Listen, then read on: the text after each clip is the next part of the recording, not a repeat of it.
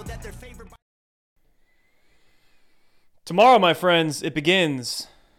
Rainbow Month is here. Hide your kids, hide your wife. They're gonna be out here grooming everybody. Seriously. Ho! What's up, guys? Good to see you. We're gonna be talking about a lot of stuff in tonight's show, including the U.S. being broke. Broke as a joke. Talk a little bit about the whole debt ceiling debacle. Uh, I haven't been keeping up too much on it, but we'll reference a couple Gateway Pundit articles for some details on that. Trump's beefing. Big surprise. Kayleigh McEnany now, although I got some thoughts on that. Um, let's see, what else here? Some whistleblowers against Joe Biden. We've got uh, Chick fil A going woke. Chick fil A going woke. Say it isn't so. Shouldn't be eating that trash food anyway. What else? What else? Oh, NASA's UFO hearings today. I did not watch them because I knew what it was going to be, and it was exactly that, which was total nothing burger. Like, total nothing burger. Kind of a joke. But we'll take a look at some articles on that and then a few other things. What's up, chat? I see the Rumble chat. Having some fun. Thank you, Debbie, being here, moderating, plugging the links. Shout out to you guys in Foxhole and DLive. And uh, thank y'all for tuning in. So, without further ado, let's dive into it. Starting off with uh, sponsor of today's show, Virtual Shield VPN, virtual pr- private network. Whether you're trying to surf websites that are blocked in your area, keep your data safe and encrypted when you're surfing the web, or block the prying eyes of government and websites from tracking your internet usage, a VPN is going to help you with all these things. Virtual Shield is an awesome VPN. It's super cheap, just a few bucks a month, and super easy to use. Load it on whatever device you're browsing the web on, and then log in. Scrambles your IP, encrypts your data, keeps you safe and secure on the internet. I highly recommend it. Check them out. Link will be in the description underneath this video. So, first topic debt something something, debt ceiling. Um, I'm going to reference this Gateway Pundit graphic because apparently this is kind of the meat and potatoes, as they call it, of the issue in that US is broke, some 30 bajillion dollars in debt by now. How much of that's going over to Ukraine? Um, there are deliberations going on on exactly how much they're going to raise the debt ceiling. Of course,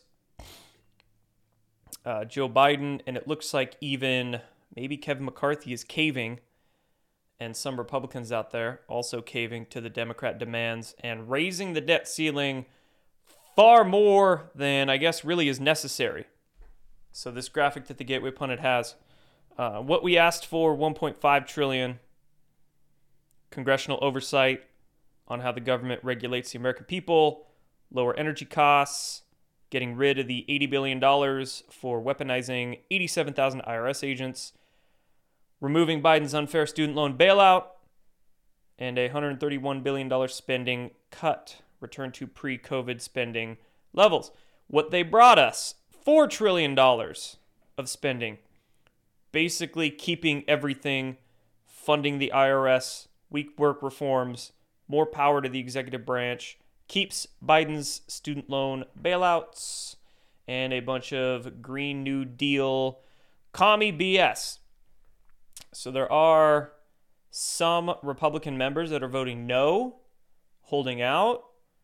A lot of the Republican Congress people are pissed off at Kevin McCarthy for his apparent caving in this issue, although I think the latest is that the House Rules Committee voted to advance the debt ceiling bill, the Kevin McCarthy Joe Biden deal. Uh, I've heard some theories that Kevin McCarthy might be playing some art of the deal type stuff, but I'm not too familiar with all that's going on with this situation, so I don't have anything to say about that. Although it looks like this debt ceiling thingamajig is going to get rolled through. So be interesting to see all the little asterisks and subtitles and all the little things that they try to roll through with this, of course, like they always do. All the little earmarks, I think they call it. Uh, Trump beefing with Kayleigh McEnany. So now that Tucker Carlson is gone at Fox News, Kayleigh McEnany has been tasked to hold one of the primetime slots, have a show on there, and apparently during one of her recent segments, she gave kind of some apparently wrong poll numbers, claiming that DeSantis was in fact higher in the polls than Trump. I find that hard to believe. I think DeSantis would be up there for sure, but not beating Trump. And then Trump took to Truth Social and made this post right here. It said, Kayleigh Milk Toast McEnany just gave out the wrong poll numbers on Fox News. I'm up 34 points on DeSanctimonious, not 25 up. Uh, she knew the number was corrected upwards by the group that did the poll. The RINOs and globalists can have her. Fox News should only use real stars. Um, yeah. Okay. What's the theory on this one? What's the speculation here? You know, I, I find this hard to believe that Trump would really throw Kayleigh McEnany under the bus this hard. I guess may, maybe maybe Trump's just out there wanting to beef with everybody. Sure, okay. Or or or um, could Kayleigh McEnany be like Trump's mole at Fox News? And there's some even kayfabe going on between these two.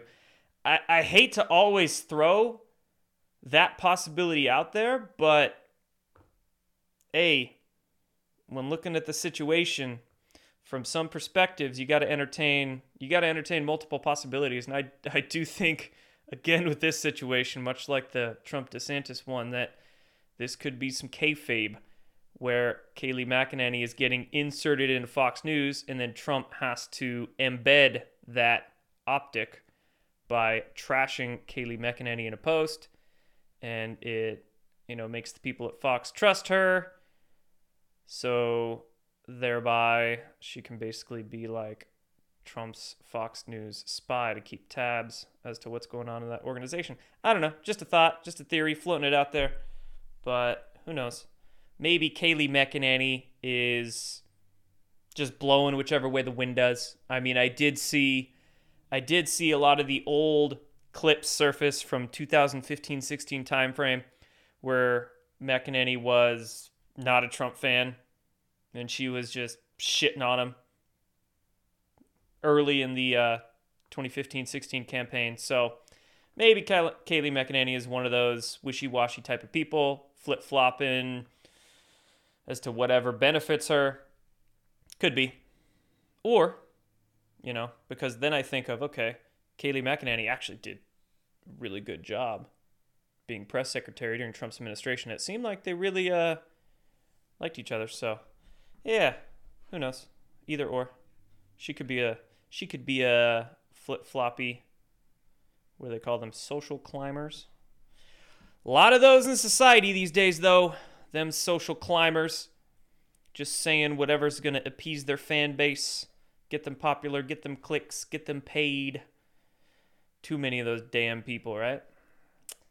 All right, there's that story. Next, CNN coming out with this exclusive today, claiming that Trump was captured on tape talking about the classified documents he kept after leaving the White House. Ooh. Ooh. The feminist squad here, right in this article. Let's see what they have to say. Federal prosecutors have obtained an audio recording of a summer 2021 meeting in which Donald Trump acknowledges that he held on to classified Pentagon documents about a potential attack on Iran. Multiple sources tell CNN. There it is. There it is. The anonymous sources. Son of a bitch. The record indicates Trump understood he retained classified material after leaving the White House. According to multiple sources familiar with the investigation, there it is again. On the recording, Trump's comments suggest he would like to share the information, but he's aware of limitations on his ability post presidency to declassify records. Two of the sources said, there it is again. There it is again. Oh, I love this. CNN has not listened to the recording, but multiple sources described it. Because that's all that passes for journalism these days is hearsay. One source said, another source said. Don't play a drinking game with anonymous sources. Um, special counsel Jack Smith, blah, blah, blah, blah, blah. So, the main question that is begged here is who the hell leaked this detail out? Who's telling who's leaking to CNN from Jack Smith's team? Committing what could possibly be a crime in the leakage. That's the first question. Second question is how are they spinning this story? There's probably a hell of a lot more context in this long call that probably doesn't implicate Trump, but of course. Cut it a hundred times, cherry pick, and you can make anything look incriminating. So there's that, and I would venture to guess that CNN is running this story right now to misdirect, capture people's attention, turn all the eyes on Trump. Meanwhile, we've got bad news breaking for Biden. So, one piece of bad news is that the FBI is refusing to turn over a subpoenaed Biden bribe document. This is a document, uh, that FBI document form, which is unclassified, mind you, about the whistleblower alleging Vice President Biden took a $5 million bribe from a foreign national to make favorable policy decisions. Representative James Comer issued a statement yesterday afternoon reporting that the FBI told the congressional committee told Congress it will not comply with a May 30th deadline. So that would have been last night. Uh, so at the very last minute, the FBI said, "Oh, we're not going to turn over that document. We're not. It's unclassified, but we're still not going to give it to you," proving that Joe Biden, again, possibly very well committed crimes. Five million dollar bribe from foreign nationals. Great, great. Um, only $5 million to sell the country out? Man, you're cheap, Joe. Cheap, cheapy, creepy Joe. So there's one. Here's two. Other whistleblowers. This is the IRS case. So totally different. Totally different whistleblowers we have here. Totally different three letter agency. Whistleblowers claim evidence against Hunter Biden is placed in a highly restricted system that prevents other FBI officials from reviewing the materials. This is pertaining to the um, IRS investigation, was it? Yeah, the tax investigation going on into Hunter Biden. IRS slash DOJ tax investigation. The FBI keeping that real secret, keeping it compartmentalized away so other FBI officials can't see it. Bad news. And one more piece of bad news. Uh, Tara Reade, who was the ex Senate aide for Joe Biden way back in the early 1990s. Tara Reade skipped town. She left the U.S. in fear for her life, and she is apparently now going to Russia, of all places. Going to Russia, defecting. Um, Joe Biden accuser Tara Reade is seeking to defect to Russia saying on a Kremlin backed program that she has fears for her own safety in the U.S. She did an interview on Sputnik, talking to one of the reporters. That's Tara Reade in the all black there. And she said she's going to Russia. She doesn't know when she's going to be back. She doesn't know if she's ever going to be back. I guess the only way she would think about coming back to the U.S. is if the Democratic National Committee is dismantled she, she was also talking about the food in Russia tastes so good. There's no chemicals, there's no GMOs. oh, I could believe that. Um, yeah, seriously. Go pretty much anywhere in the world, and the food's a lot better for you. Uh, as long as you're not in a McDonald's. So, okay. There's that. Next story. onto the Clintons now. So this is from John Solomon's Just the News. After John Durham bombshell, judge breathes new life into Clinton Foundation whistleblower case.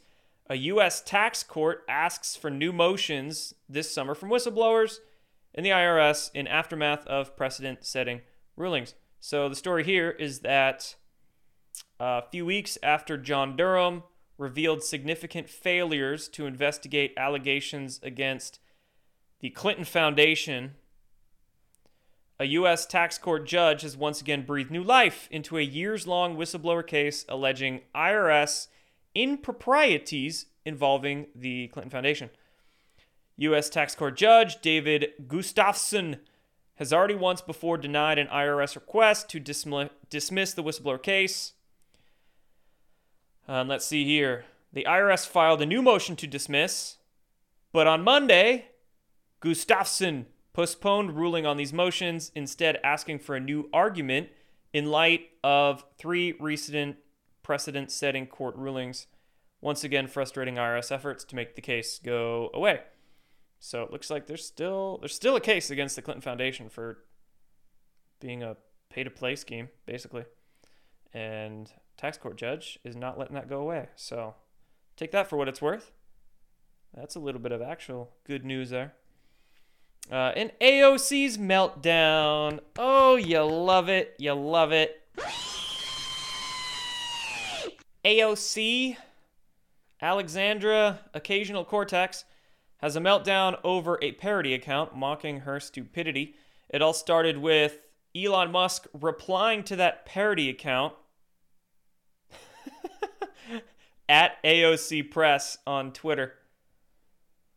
This might be the wine talking, but I've got a crush on Elon Musk. And Elon replies to it with an emoji. And then and then AOC FYI, there's a fake account on here impersonating me and going viral. The Twitter CEO has engaged it, boosting visibility. It is releasing false policy statements and gaining spread. I am assessing with my team on how to move forward. In the meantime, be careful of what you see. how, how, how are you going to move forward, AOC? You, you mean? Shut the hell up. Uh, oh, classic. Freaking classic. All right. How about this from NBC? Another reason why I report whenever I can, as heavily as I can, on the just scams. The scams and the clickbait bullshit infecting the truth movement, the patriot movement, freedom, disclosure movement, whatever you want to call it. This is a report from NBC that came out today, a couple days ago. Uh, headline Trump bucks promise wealth for MAGA loyalty. Some lose thousands. The products are advertised online as a kind of golden ticket that would help propel Trump's 2024 bid and make the real patriots who support him rich when they are cashed in. So if you frequent Telegram, you're probably familiar with these TRB scam like what what these scammers on Telegram do and some some phony influencers out there will promote these things. Looking at you, Phil Fraudlewski. They'll, they'll get paid to promote this shit. But uh, these TRB checks, you'll see all kinds of fake AI I mean, they'll they'll fabricate Trump Truth Social posts. They'll even make AI videos to make it look like Elon Musk is promoting it or Trump's promoting it or something. And they'll try to get you to buy these like check looking things. They they actually you can buy a handful of them. They'll mail them to you and they're these like TRB checks and you can, you know, hold them in your hand and ooh, feel so special. And they try to lead people to believe that you can buy these for 50 bucks for 6 of them or something and then in a few months when the quantum financial system's activated or Trump gets reelected or whatever the heck, the EBS goes off that you can cash these checks in for millions of dollars each and get rich or whatever the heck, right? a lot of the scammers try to tie in the NESARA quantum financial bullshit in with it and just they like take scam and layer other scams on top of it and it's just endless. But here NBC is using this TRB bullshit to not not to be compute, confused with TR3Bs, but these uh, TRB scam checks to just basically attack Trump, MAGA, everybody, all the truthers out there. So poor, poor folks who actually bought these and thought that they were going to be rich or be able to cash them in somewhere, whatever the heck. But, yep, it's the clickbait weaponized.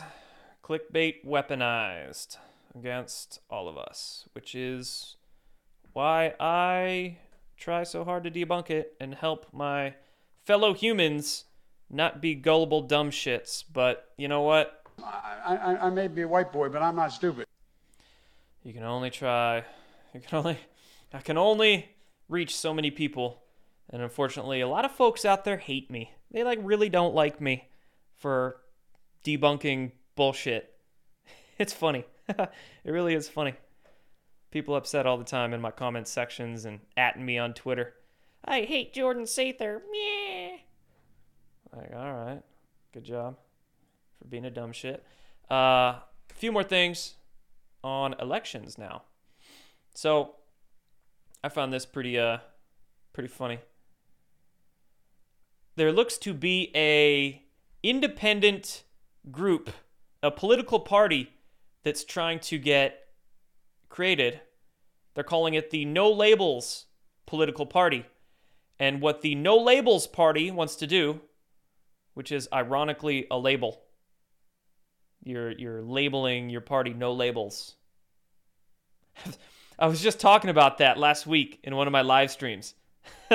How I hate labels, but if you label yourself like an independent, that's ironically you labeling yourself, even though you're trying to be independent, but you're not really independent because you're part of the independent party. Anyway, so I laughed when I saw this because it's exactly what I was talking about last week. But the No Labels Party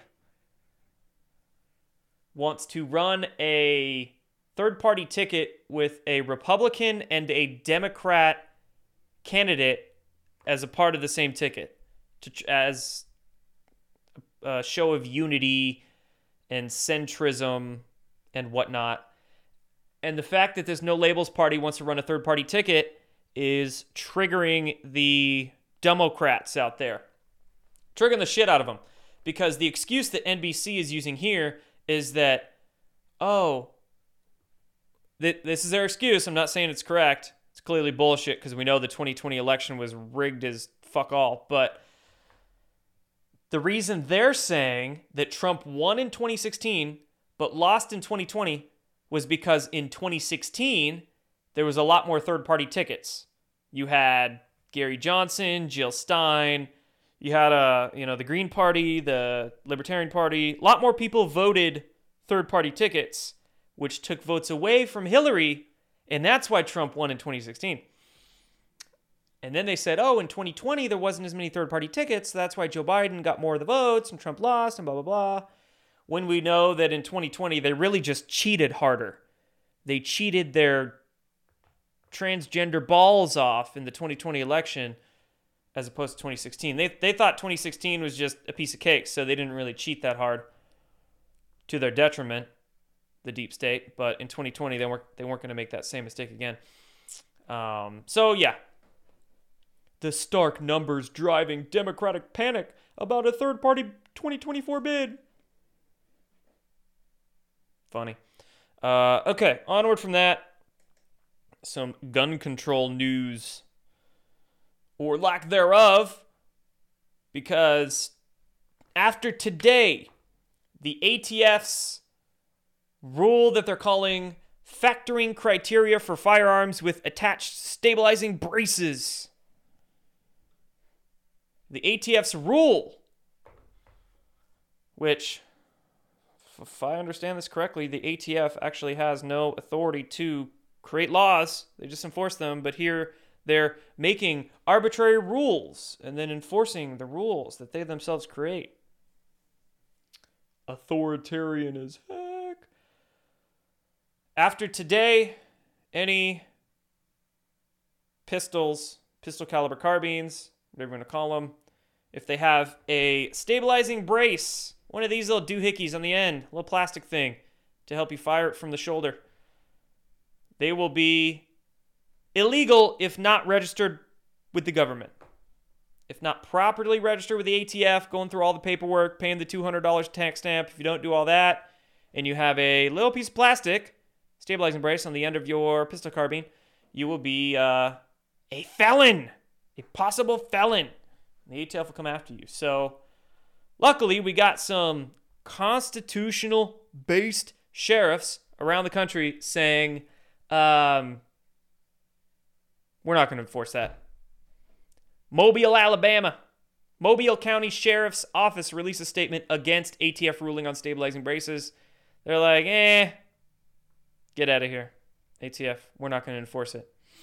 So it's good the sheriffs are doing that, but the ATF, who knows, might go door to door to some people or. Here's the thing, right? Here's the here's where the ATF is possibly stepping in their own shit. And it's going to be interesting in the coming months how the lawsuits against this cuz there there is there has been lawsuits filed against this ruling and some of them are even having some success. It could go through more appeals courts and possibly up to the Supreme Court, but where the ATF is stepping in their own dog shit is that under the NFA, National Firearms Act, if something is common use, classified as common use, which is quite arbitrary, but if it's common use, really it should not be subjected to NFA measures. And when it comes to pistol stabilizing braces, there's millions of them, if not tens of millions of them out there. Like millions of Americans have them. A lot. I think that would classify as common use, right? And the NFA, the National Firearms Act, which, um, you know, is there's classes of firearms like short-barreled rifles and uh, automatic, not semi-automatic, but fully automatic weaponry and other stuff that's classified under NFA as NFA items, suppressors as well. So um, they're not illegal. You just have to go through a bunch of paperwork and pay a $200 tax stamp and all this sort of stuff to get like a suppressor or a short barreled rifle, uh, depending on the state you're in. In some states, short barreled rifles are completely illegal, but uh, we're talking federal ruling here. NFA is a federal act. The thing is, the National Firearms Act was passed in 1934, a long time ago. And in 1934, they uh, a lot of these things weren't common use. Like automatic firearms were not common use. Re- really, the NFA was created to shut down like mafias and gangs that were rising up, and they had all those little like grease guns and Tommy guns and stuff. So. National Firearms Act was passed by Congress in 1934, and it attached a $200 tax stamp to short barreled rifles and automatic firearms that citizens wanted to buy. Thing is, in 1934 dollars, 200 bucks was a lot. Was a lot. It's like tens of thousands of dollars these days.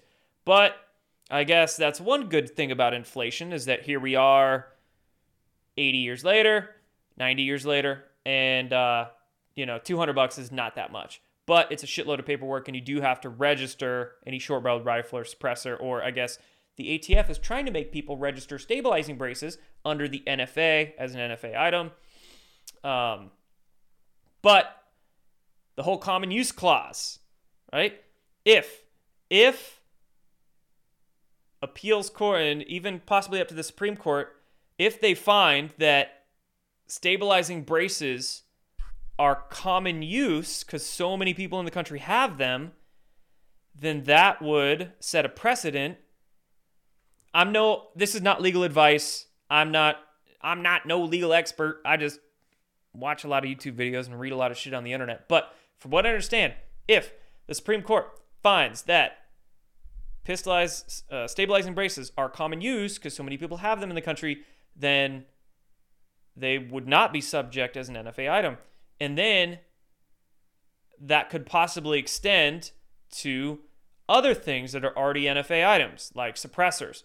A lot of you know, hundreds of thousands, if not millions, of suppressors out there in the country. Short barreled rifles, hundreds, hundreds of thousands, if not millions, of those out there.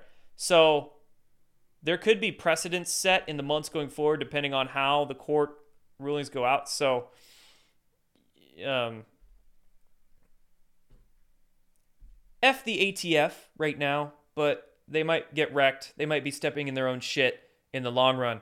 My point here with this whole stabilizing brace ruling. So, anyway, um, I do like living in America.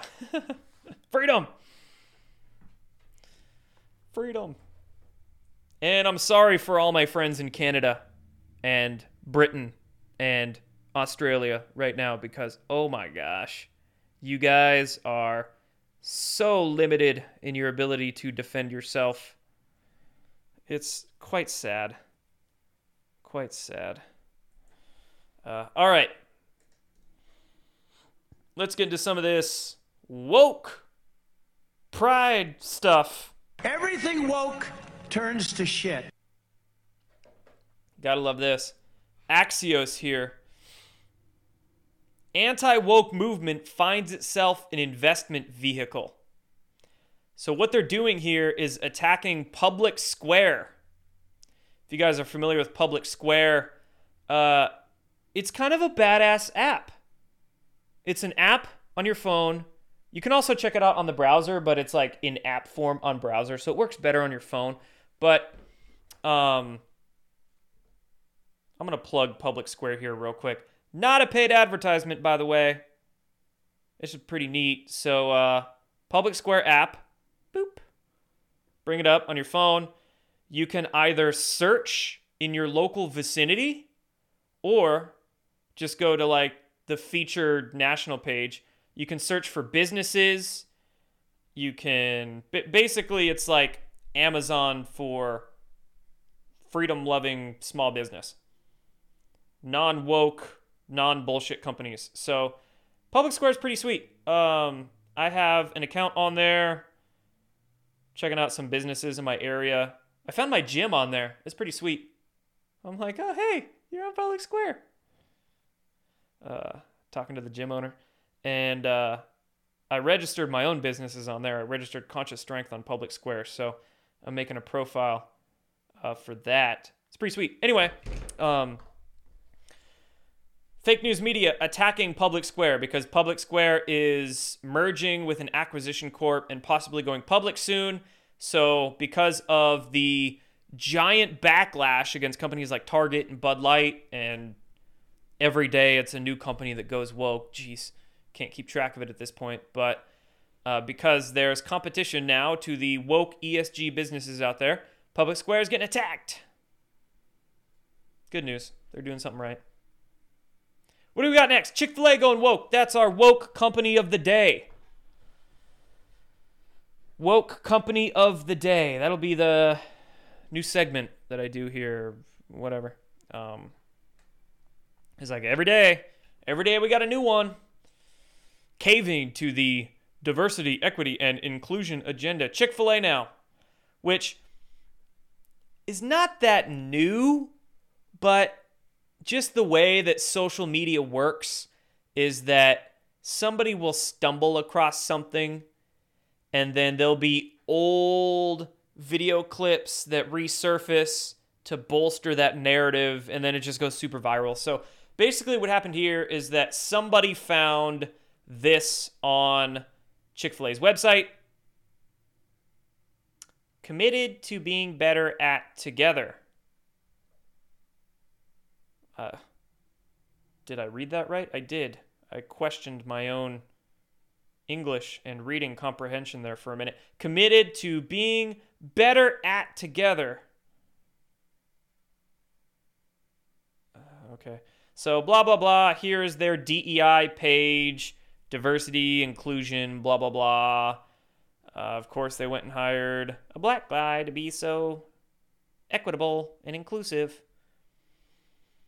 I just can't stand the poetic irony of the inclusion agenda when they're trying to be so equitable and inclusive that they end up being the exact opposite of which like oh we're going to hire everybody but white people because we want to be so inclusive. Uh, so we're only going to hire alphabet people.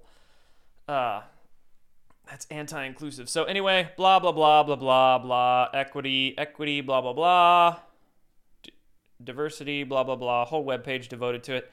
And then once that started going viral people dug up some old clips of the chick-fil-a ceo um, the former ceo because this guy's son is now the current ceo but this clip was from back in 2020 so this was three years ago and the chick-fil-a ceo oh this is this is top cringe this is top shelf cringe here I invite folks to just to, to put some words to action here.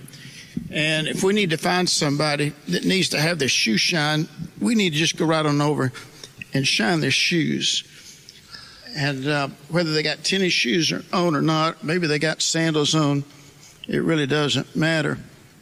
But there's a time in which we need to have, you know, some some personal action here. Maybe we need to give him a hug too, brother. And some and some and some stock in Chick Fil A. But uh, I, I bought about 1,500 of these, and I gave to all our Chick fil A operators and staff a number of years ago.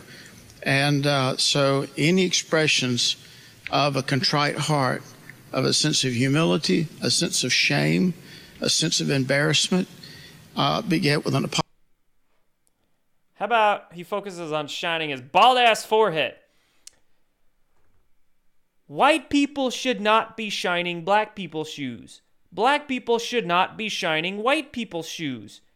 You should be shining your own damn shoes. You're an adult, you can wipe your own ass. Anyway, so Chick fil A, former Chick fil A CEO, this was uh, like a, at a mega, a mega church, some pastor's church talking about a bunch of this is like right after the George, George Floyd thing, I think. So they were going through a bunch of Everything woke turns to shit.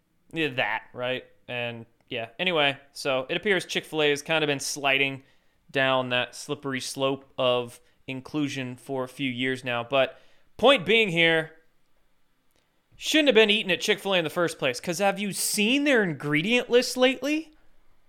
Like this, I'm going to rant for a minute. Allow me.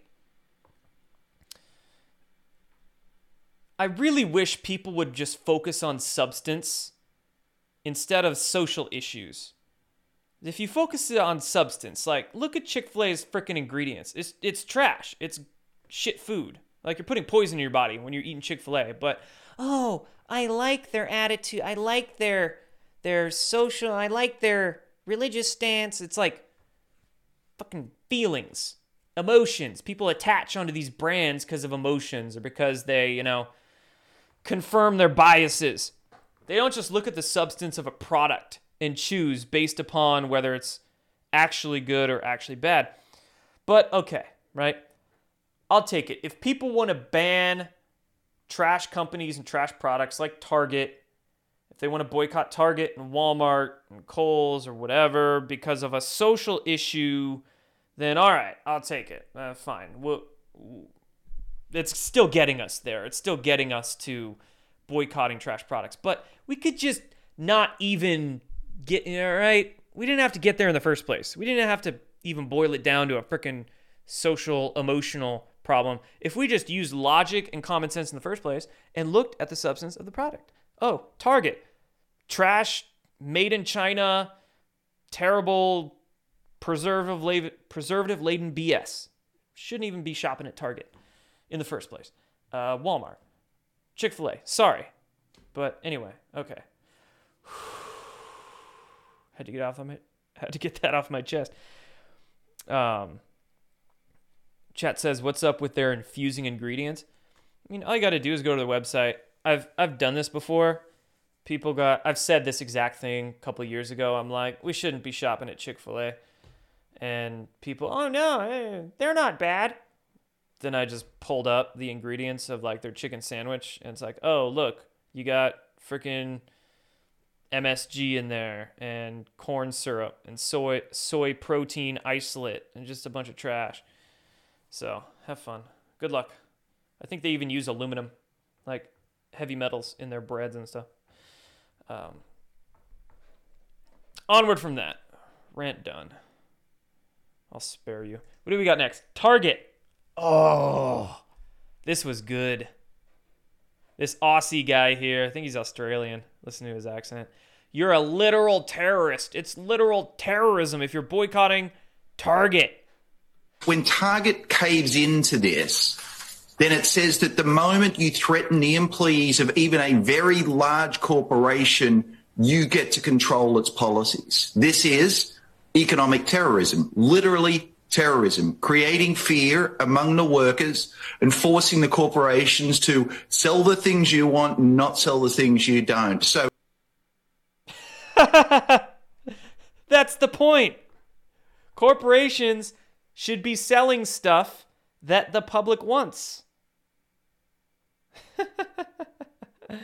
More or less. I mean, there's some nuance to that argument. But if the majority of the public doesn't want that pride bullshit, well, then the company should probably, it'd be good, good business decision to stop selling the pride bullshit.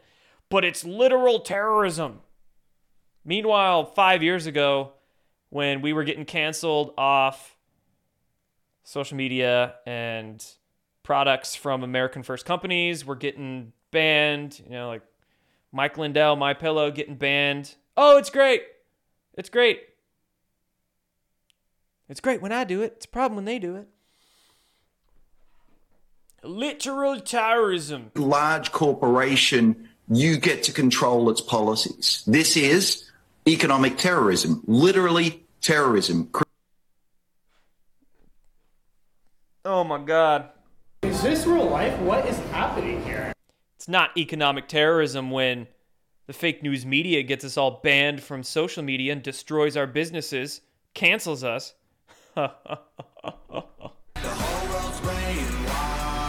Literal terrorism. Go back to Australia. Wherever the heck you're from. Down under.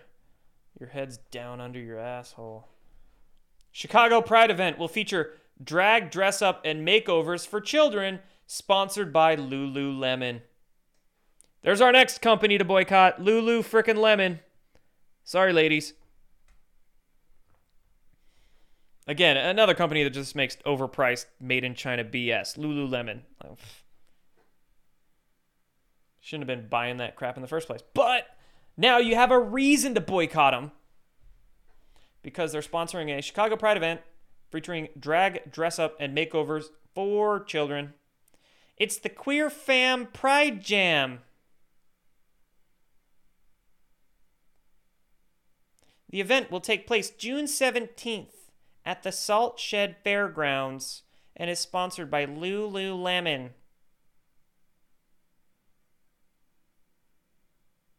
Oh my god, they're going to be giving Lululemon women's pants to 10 year old boys.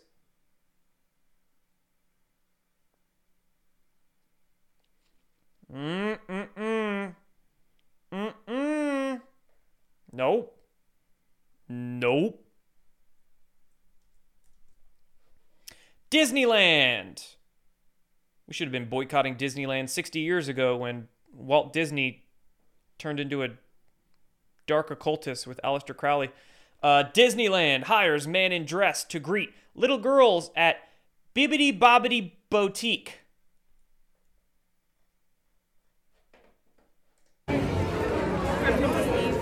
So my name's Nick. I'm one of Fairy Godmother's apprentices. I'm here to shop you around and make all your selections for the day.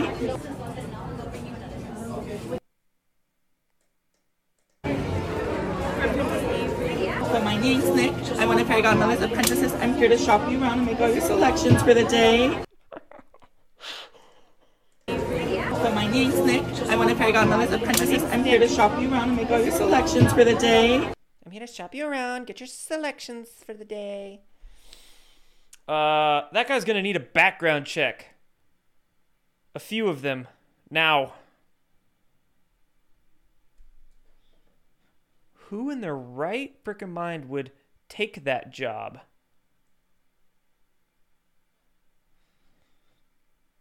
Just saying, when that solar flash hits in a decade or two, there's, going to be some souls that have a tough time.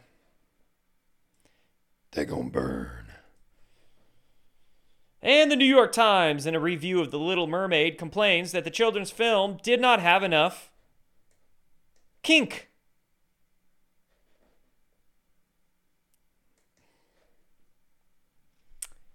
Real tweet that they have yet to edit. New York Times didn't take it down either.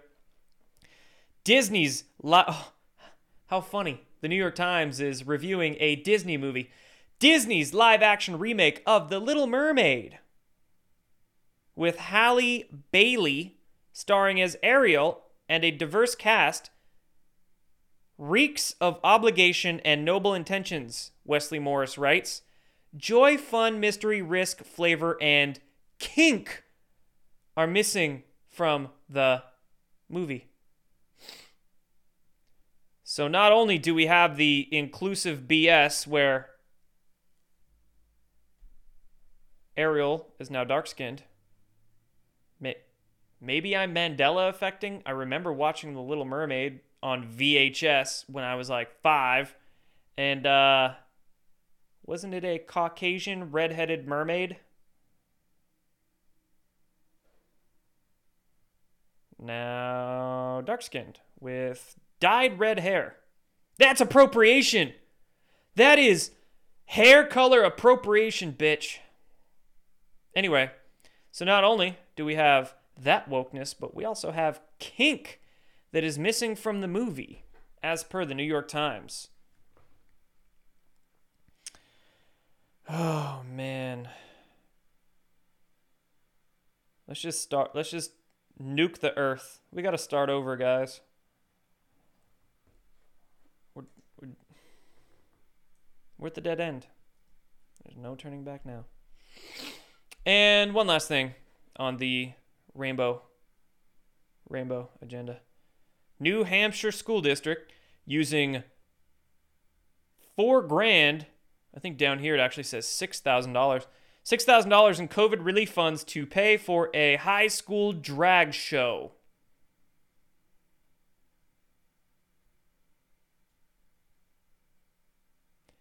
Using government money to put on a drag show for teenagers, not adults, teenagers. $500 to pay drag performers to appear at the public school event they're holding this event in two days, a Pride event for Manchester High School's West's June 2nd Pride event. It's coming from COVID money. Um, let's see. The chief equity officer for Manchester School District claimed that the event is essential for the lives of LGBTQ students. Essential.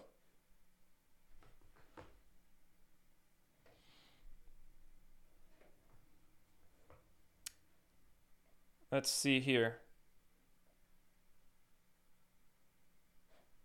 Manchester School District Superintendent defended the event by claiming it is optional. Oh, it's optional. So it's fine. It's fine because it's optional. Shut the hell up. What? Doesn't matter. You're still holding it, and you're still using government money to do it. Fuck. Don't send your kids to that school. And uh, you might not want to send your kids to high school in Texas either, because apparently only five students out of a 33 student senior class were eligible for graduation requirements. So they canceled. They canceled graduation because only five students graduated. Five out of 33 in this rural Texas town. So, many issues. Number one, maybe if these schools weren't so damn focused on this woke BS and actually studies, that'd be great. Number two, parents have to get their shit together. We can't only blame the school system or only blame the kids. We have to also blame the parents. Number three, we can blame the school system though, because school systems these days aren't, they're just not conducive for proper learning. They're, they're basically glorified prisons, glorified robot factories. Sit down, shut up, memorize this shit, regurgitate it on a test. Like, that's not, you know, that's not how kids learn. Most of them. Um, it's just so robotic that our school system in general sucks. And anyway, I could continue ranting on that. A few more stories here. Uh, Peer reviewed study finds substantial sudden and sustained increase in excess mortality in early 2021. This was a study looking at Germany in the years 2021 and 2022. And yes, there were a lot more deaths than average. Wonder why? No shit, Sherlock. Irony Award of the Day. CDC held a conference in Atlanta last month. At this conference that the CDC held, there was a COVID outbreak, and 99.4% of all the people that got COVID at that CDC conference were vaccinated. Are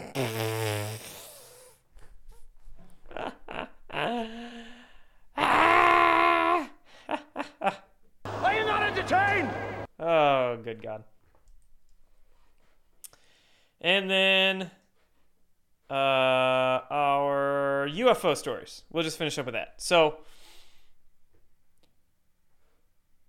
here's one report I'll focus on. I'm going to focus on two articles of this. Every mainstream media outlet put out their own rendition. I'm going to focus on the BBC's and the Daily Snails because there's some highlights in here I want to look at. BBC says UFOs, what we learned from NASA's public meeting. Spoiler alert, not much. A NASA panel investigating unidentified flying objects has collected around 800 mysterious reports, but only a small fraction are truly explained, researchers say. Here are some of the re- revelatory moments. Many sightings can be explained, others remain a mystery. Sean Kirkpatrick, director of NASA's All Domain Anomaly Resolution Office, AARO, said that we get 50 to 100 new reports each month, but only 2 to 5% of those are possibly really anomalous. So only 2 to 5% of the 100 reports they get a month are possibly, really, potentially, maybe, actually, maybe, really, potentially anomalous. Um, let's see here. Da da da da da. They're saying that privacy limits NASA investigations. Okay. Most people don't like it when we point our entire collection apparatus into your backyard. Uh, No shit, Sherlock.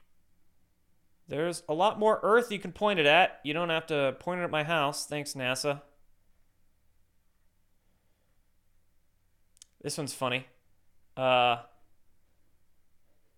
David Spergel, chair of NASA's UAP team, mentioned a burst of radio waves picked up by researchers in Australia. They had a really strange structure. People couldn't figure out what was going on. Then they start to notice a lot of them bunched together around lunchtime, he said. It turned out that these sensitive instruments used by researchers were picking up signals from a microwave used to heat up their lunches. Can you imagine a bunch of super smart space researchers all huddled around their Lunchables? Hear the beepers going off on their instruments, thinking they're picking up some UFO, and then they realize it's just Harry down the hallway heating up his leftover pizza. Man, sometimes the smartest, supposedly smartest people in society are really dumbass mofos. Um, they're saying that stigma and harassment hamper research. Some scientists have faced harassment online for their work in the area. Oh no. It's just, you go online, doesn't matter what you do, you're going to get harassed by somebody somewhere.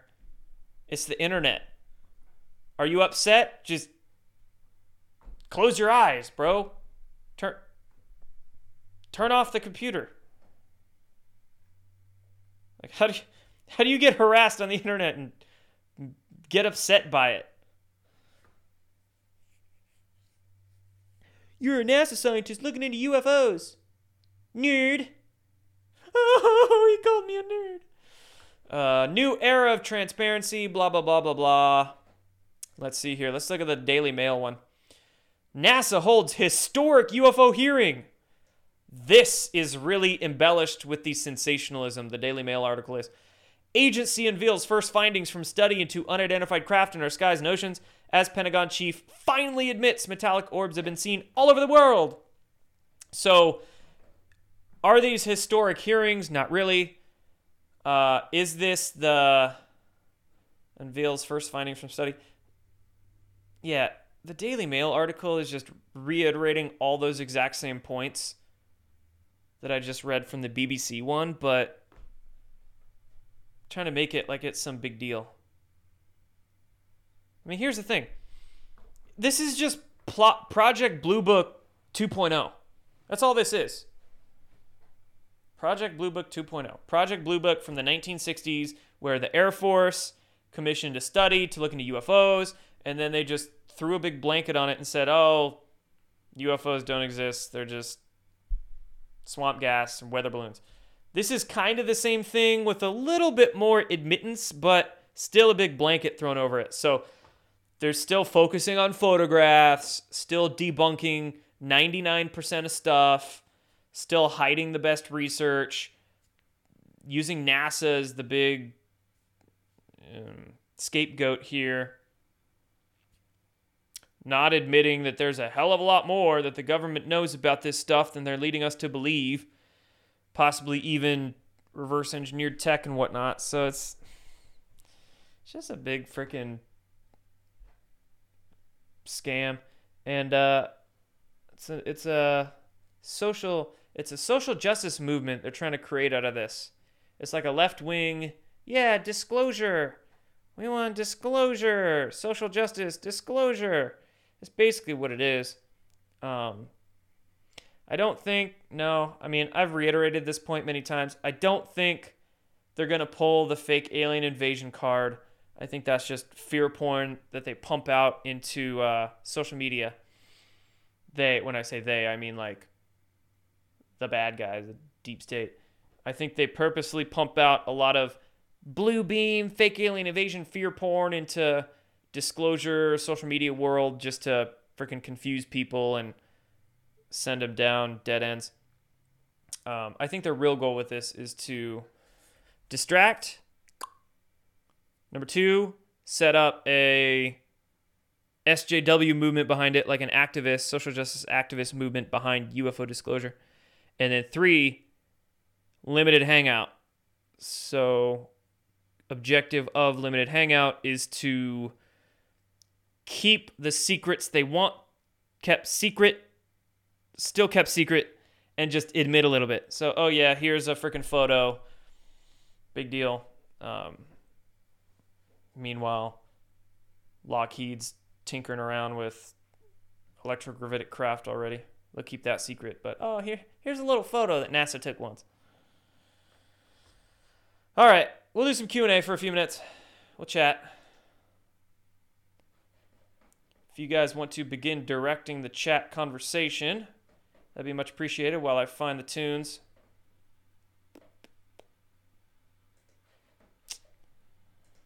We'll throw on some clubbing music.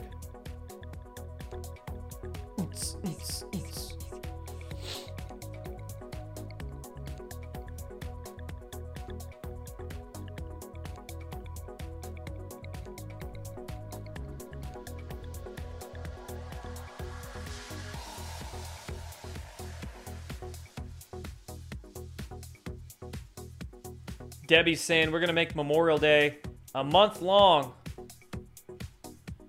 That's sure a better idea than making Pride Month a month long.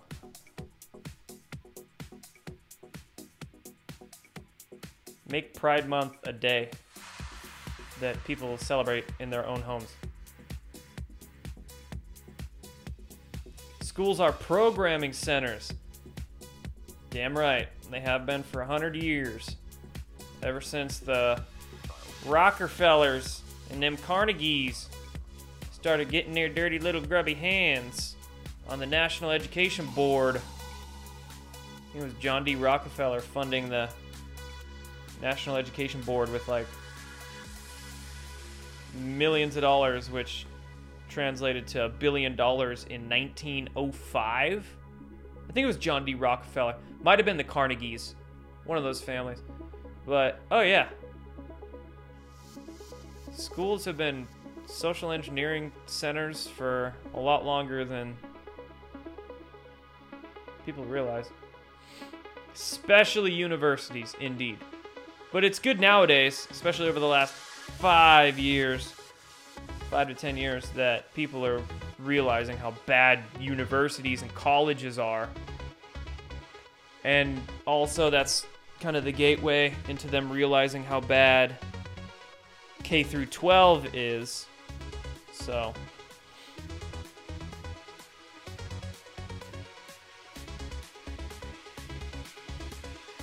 I mean, look,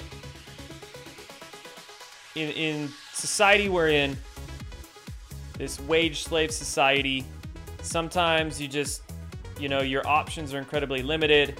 You got to work maybe a full time job, might be a dual income household, and your kid has to go to school.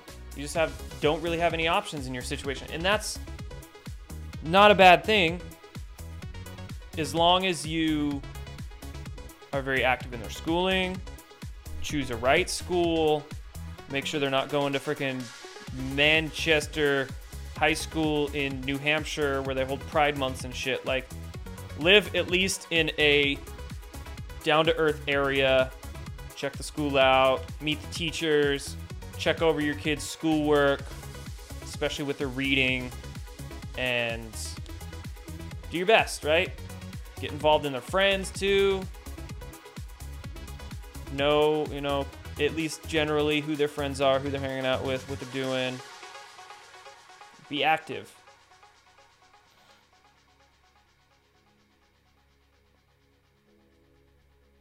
Chat says you're sending your kid to a trade college. F that. Not a bad idea. In fact, if your if your kid has a trade in mind that they're interested in, carpentry, welding, car mechanic, hey, do that for sure. And they're gonna make a hell of a lot more money too, and uh, have much less student loans. And also, I mean, trade college is, is definitely a good idea, but also, like, maybe have them suffer at a community college for a few years and just get, like, some basic business knowledge. Which, I mean, if you're going to get business knowledge, it's oftentimes better just to do it hands on and not go to college and waste money on it. But, like, if you if you can get them to go to a trade school, but also get them some business sense so they just don't have to work under somebody their whole life, where eventually they can move up to like a, man, a managerial or ownership position at a company, start their own business, then that would be boom. Or try to get them try to get them a job at like a local contracting company where they can be taken under like an owner's wing. and figure out those processes. Dive welders, high demand and killer pay. Dive welder.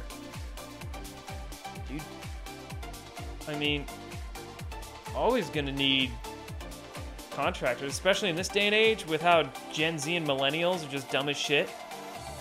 I mean, they can't fix basic crap around their house. Um, plumbers gonna be in high demand. Carpenters.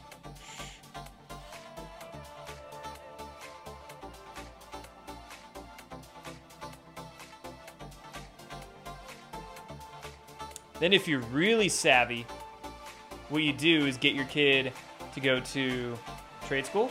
They learn a trade, get them some business sense,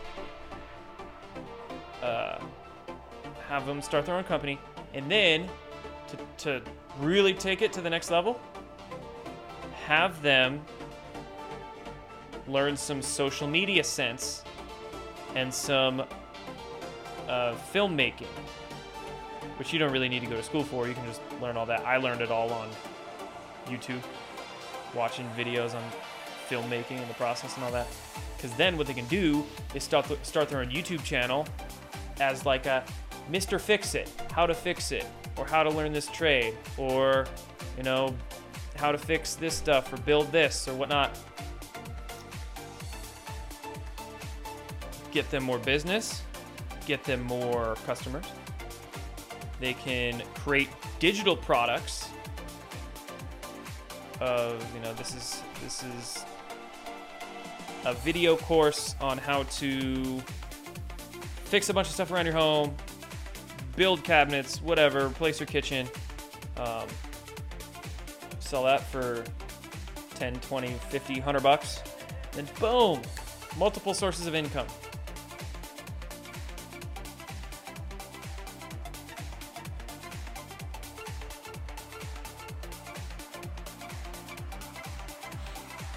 That's that's a next level that I mean I learned I've been doing this social media stuff for like six years, but um, that's really where you take it to the next level and start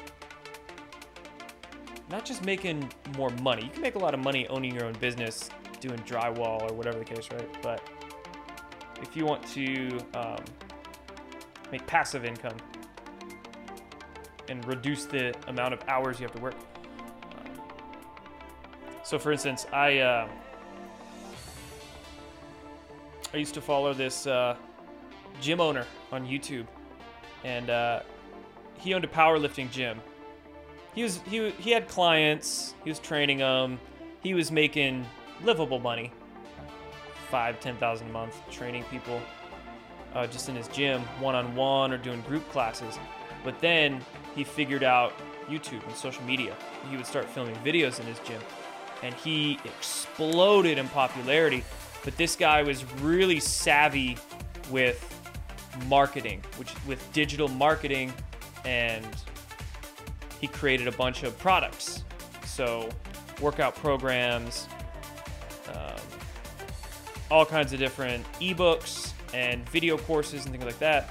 He'd have a bunch of digital courses, and he sell that, and he made himself millions off his courses.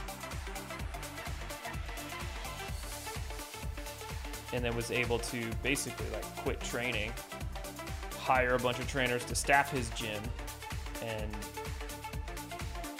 was able to just expand himself. So, I mean, the power of social media really for business, for business potential, is untapped in a lot of by a lot of people, I think. But on the other hand, it is super saturated. But you just have to find a niche and then find a way to make yourself stick out in that niche.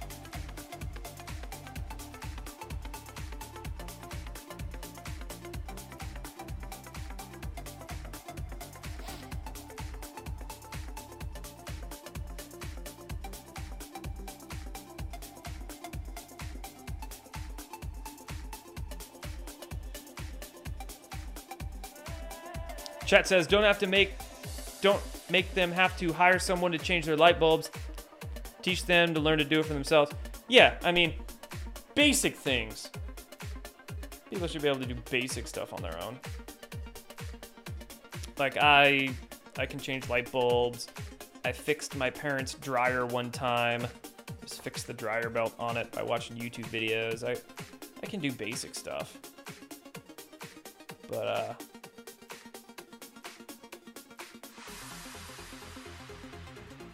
can't be an expert on everything. You can be a jack of all trades, but you can't be an expert on everything. So sometimes you do have to uh, subcontract out for the expert's help.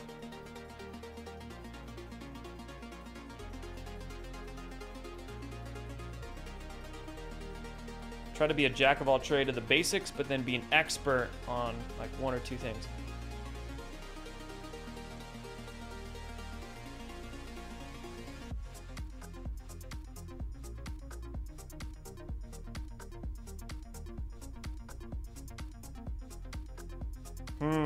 Analysis paralysis. That hampers a lot of people. Analysis paralysis. Um, yeah. They was just reading, reading, reading, watching, watching, watching, just feeling like they're never in a spot of confidence in their knowledge, I guess. But here, here's the thing you don't have to be miles ahead of your competitors. You don't have to be miles ahead of them. You just only have to be a couple steps ahead. Be able to offer just a little bit more than the competitors do, and then the cu- the consumers, the customer base will see that and they'll start gravitating towards you. So just, you know, don't feel like you need to just word vomit all your knowledge or all all your expertise on a subject out there.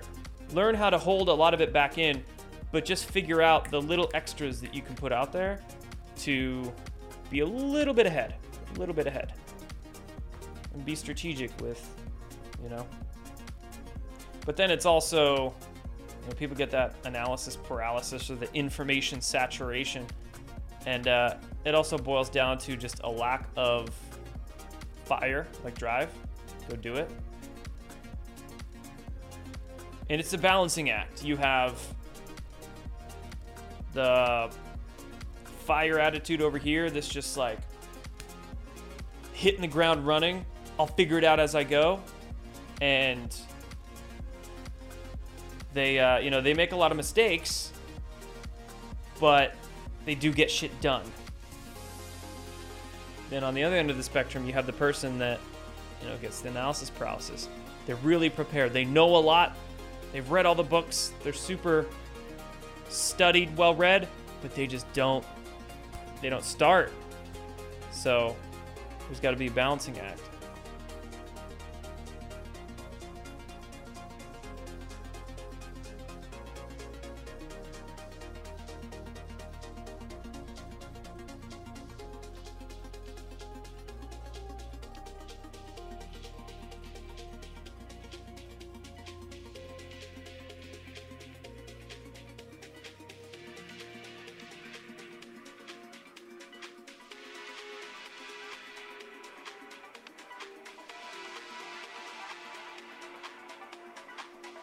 Yeah, you can take a break when you get burned out, or figure out why you're burning out, and then learn how to adjust so you can just continue working and not get burned out.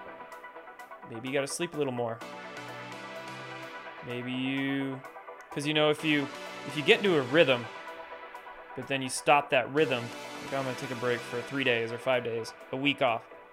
It's really tough to get back into that rhythm. So figure out why you're getting burnt out in the first place. Are you not sleeping enough? Are you maybe working too hard on a daily basis? You have to cut it back by like one or two hours, but still work every day? Just work a little less. Or maybe you just hate your job and you really don't like what you're doing. Maybe you need to find another project to work on, but just keep going.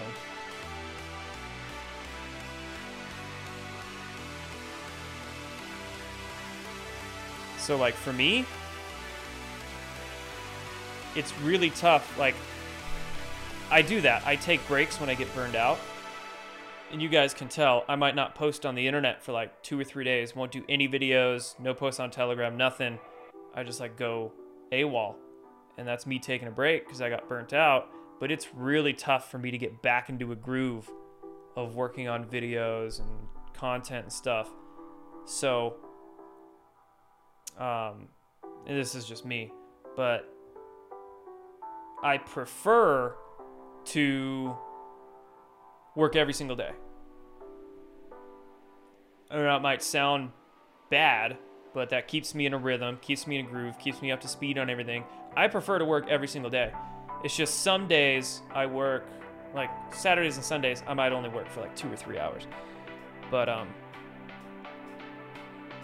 you know, but in my, in my case, it's a balancing act of where, okay, I have to not let myself work like a 12 hour day because then I'll get burnt out and I'll have to take a few days off and then get thrown out of the groove. So, but yeah, right.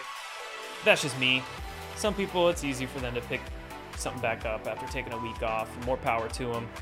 So, I have a mosquito bite here.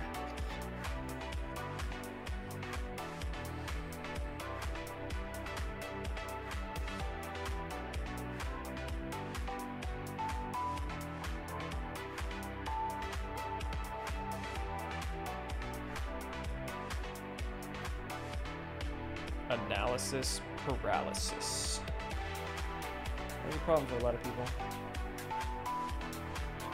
I guess just being polarized on either end of the spectrum is a big problem for a lot of people because you got a lot of go-getters out there that go go go do do do, but man, they screw up a lot of stuff. And if they just prepared a little more,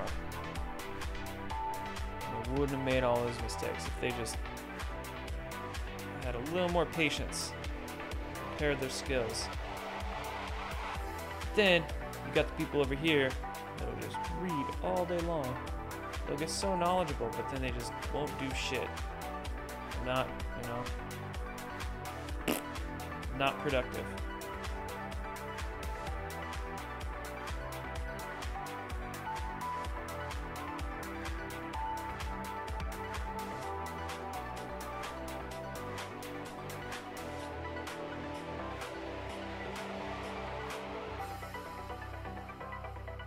Shit is crazy right now. Breaking news every minute.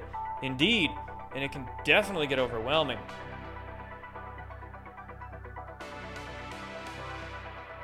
That's where detachment is crucial. Being able to just emotionally check out.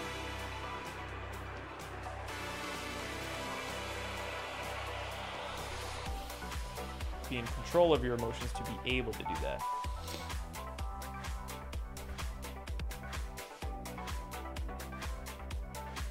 All right, guys, good chat. Any last um, any last questions, comments, concerns, complaints? Any last rumble rants or gold pills you guys want to throw my way? Appreciate it. I think Porpoiseful threw some earlier on Foxhole. Appreciate that. Thanks to all you guys tuning in tonight. Uh, tomorrow, knowledge based on Badlands. Thursday. On Friday, I'll be back here on Friday streaming.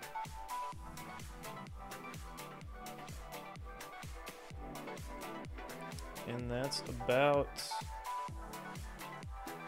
about it. So, that said,